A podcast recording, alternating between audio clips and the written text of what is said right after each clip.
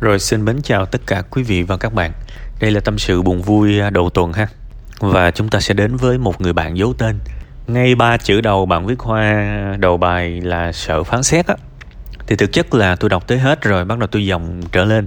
Thì tôi sẽ trả lời lại là bạn cũng ba từ luôn, không đồng ý. Tôi không nghĩ là cái cách gọi vấn đề này nó hợp lý. Tôi nghĩ bạn thiếu tự tin nhiều hơn là sợ phán xét. Tại vì sợ phán xét thì nó nhỏ lắm, còn thiếu tự tin thì nó bao hàm. Bạn đi ra ngoài đường, bạn gặp đám đông, bạn thu mình lại thì có cái gì gọi là phán xét? Ai phán xét bạn đâu. Nhưng bạn sợ. Cái nỗi sợ đó nó xuất phát từ sự thiếu tự tin, đúng không? Cái việc mà lặt rau này nọ cũng vậy. Cái đó thì đâu có khó tới mức mà sợ bị nói này nói nọ đâu. Nhưng mà mình cảm giác là cái nỗi sợ trong mình, kể cả là một cái việc đơn giản nó cũng có, thì nó lại xuất phát từ sự thiếu tự tin. Thế thì bây giờ mình nói về sự tự tin đi, thì nó sẽ giải quyết được vấn đề. Chỉ có một kiểu người trên đời này có thể tự tin, đó là những người đứng được trên đôi chân của mình, độc lập. Người đó sẽ tự tin. Người đó có nội lực của mình đó. Người đó tự tin. Và để có nội lực thì mất thời gian. Ví dụ, đứng lên thuyết trình. Ai là người thiếu tự tin? Là những người không có nội lực thuyết trình, là những người không thể đứng trên đôi chân của mình ở lĩnh vực thuyết trình, đúng không? Chứ bây giờ tôi có năng lực đó thì mắc gì tôi phải sợ. Chẳng có việc gì tôi phải sợ cả, khi mà tôi biết là mình dư sức làm việc đó. Tôi có thể hồi hộp chút xíu, đồng ý, nhưng tôi không sợ, tại vì tôi biết mình làm được. Đó là sự tự tin. Và cái sự tự tin này nó được thể hiện như là một cái tảng băng nổi ở trên thôi, còn một cái khúc ở dưới là chìm. Thì bạn biết nó là gì không? Là rèn luyện, là học hành, là nỗ lực, là thời gian. Bạn nhìn một người tự tin, bạn sẽ bảo là ô, anh này sao tự tin quá. Xin lỗi, anh ấy không tự nhiên tự tin. Và tôi tuyên bố với các bạn luôn, không có thằng nào sinh ra từ nhỏ tới lớn mà tự nhiên tự tin cả. Kể cả những cái đứa đã từng tự tin khi còn đi học, ra ngoài đời, đời tác cho ba cái là mất hết sự tự tin. Khi bạn không có nội lực của cái vấn đề đó, bạn sẽ không bao giờ tự tin, kể cả quá khứ bạn đã từng tự tin. Chúng ta không khó để gặp những trường hợp có những bạn cấp 2, cấp 3 học vô cùng giỏi, đúng không? Nhưng lên đại học lại mất sạch sự tự tin. Tại vì đại học khó với các bạn. Và nhất là năm nhất á, hay học những cái môn đại cương, triết học này nọ, những cái môn bắt phải tư duy rất sâu. Và rất nhiều người bị khủng hoảng ở những cái năm đầu đại học luôn á. Và cái sự khủng hoảng đó làm cho họ ì, dẫn đến năm 2, năm 3, năm 4 họ chỉ là một sinh viên trung bình khá thôi. Tại sao lại có chuyện đó? Tại vì gặp một cái chuyện hơi khó và mình không có nội lực với vấn đề đó là mất hẳn sự tự tin, bất kể quá khứ có. Phải nhớ chuyện đó. Chúng ta không thể nào mà tự nhiên tự tin được. Bên dưới sự tự tin là sự cố gắng, sự kiên trì, sự nỗ lực. Bây giờ bạn hỏi một đứa sinh viên học công nghệ thông tin: ê cô, mày có cho tao cái ứng dụng gọi xe coi. Thì bây giờ cái mặt của thằng cu đó nói gì cho nó dân dã, cái mặt của thằng cu đó nếu mà nó sáng rỡ lên, nó tự tin, thì mình hiểu chuyện gì. Nó làm được, năng lực của nó có nên nó sáng rỡ lên.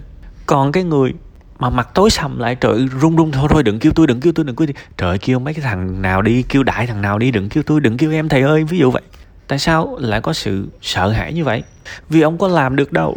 Nên cái chữ tự tin nó phải dịch ngược lại một bước, là khổ luyện, là kiên trì, là cố gắng, chứ không tự nhiên tự tin đâu. Tôi nói thật, bản thân tôi đã từng rất là sợ nói chuyện, nhưng bây giờ nói thật, chấp luôn, nói xả láng hết, nói với ai cũng vậy.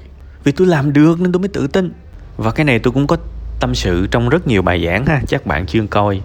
Thì thôi, mấy trường hợp này tôi chỉ đổ thừa cho số thôi chứ biết làm sao. Cái này tôi gọi là lời khuyên luôn đi. Bạn mất tự tin cái gì, bạn phải khổ luyện cái đó. Hãy xét lại cuộc đời của bạn, coi cái mặt nào mà bạn cảm thấy cần và bạn đang rất tự ti.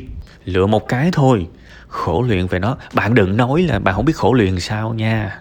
Mua sách đọc, xem YouTube, lên Google gõ vấn đề của mình, trời ơi, dạy hết rồi.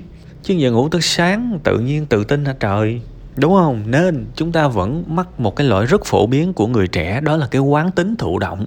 Chúng ta muốn một điều nhưng chúng ta cố gắng không được 1/10 của cái ước muốn đó, thì chúng ta vĩnh viễn sợ hãi. Thế thôi, hãy tin tôi đi, chúng ta có thể tự tin trong mọi việc. Chỉ là chúng ta không thể ngày mai tự tin liền được, mà chúng ta chỉ có thể tự tin sau khi khổ luyện. Đó là quy luật. Tôi không thể nào biến bạn trở thành một người tự tin được, và cũng không thể nào mà có một cái giải pháp nhanh chóng cho bạn. Nếu mà ngày mai thức dậy mà tự tin liền thì một là bị ngáo, hai là cái sự tự tin tự nhiên nó trở thành một giá trị rẻ tiền. Ai cũng có thể dễ dàng chạm tới thì chẳng phải nó rẻ tiền hay sao? Nó phải có một cái thử thách gì đó nó mới quý chứ. Nếu mà bước ra đường gặp vàng thì lúc đó sự quý giá của vàng biến mất. Vì thằng nào bước ra đường đá trúng cục vàng thì cục vàng nó phải rẻ chứ. Bạn hiểu không? Nó phải có cái gì đó khó, có cái gì đó thử thách xíu thì cái giá trị cuộc sống đó nó mới được tôn vinh. Thì cái sự tự tin cũng như vậy. Nhắc lại lần nữa, một cái vấn đề gì đó bạn cần, một kỹ năng, một kiến thức nào đó bạn cần, và bạn vô cùng tự ti về điều đó, khổ luyện. Và tôi nói theo kiểu dân dã, bạn khổ luyện xong mà bạn không còn tự ti, mà bạn vẫn còn tự ti thì cho bạn chặt đầu tôi. Nói theo kiểu mà mấy bạn bu vô hay nói á. Tôi về miền Tây tôi hay nghe nói cái câu này là mày làm không được mày chặt đầu tao. Làm sao mà chúng ta khổ luyện hàng ngày mà chúng ta lại sợ hãi được? Chúng ta chỉ còn sự hồi hộp thôi, chứ làm sao mà sợ hãi được. Hãy nhớ, tôi chỉ cho bạn cái đường thôi, chứ tôi đâu đi giùm bạn được. Và tôi cũng không có cách nào để điều khiển cho bạn hướng cái năng lượng qua giải pháp thay vì sự tiêu cực. Cái đó nằm ở bạn. Bạn có thể dành hết năng lượng của bạn một ngày chỉ nằm để buồn. Đó là việc của bạn. Và cái hành vi đó nó để lại một cái giá đắt cho chất lượng sống của bạn, thì đó cũng là việc của bạn. Nhưng ngược lại, nếu bạn dành hết năng lượng sống của mình để khổ luyện thì đó cũng là việc của bạn, và bạn cũng sẽ gặt hái lại được những điều rất tuyệt vời, thì đó là thành quả của bạn hết. Nên hãy chọn cho mình một góc nhìn cuộc sống, rồi mọi thứ sẽ ổn thôi.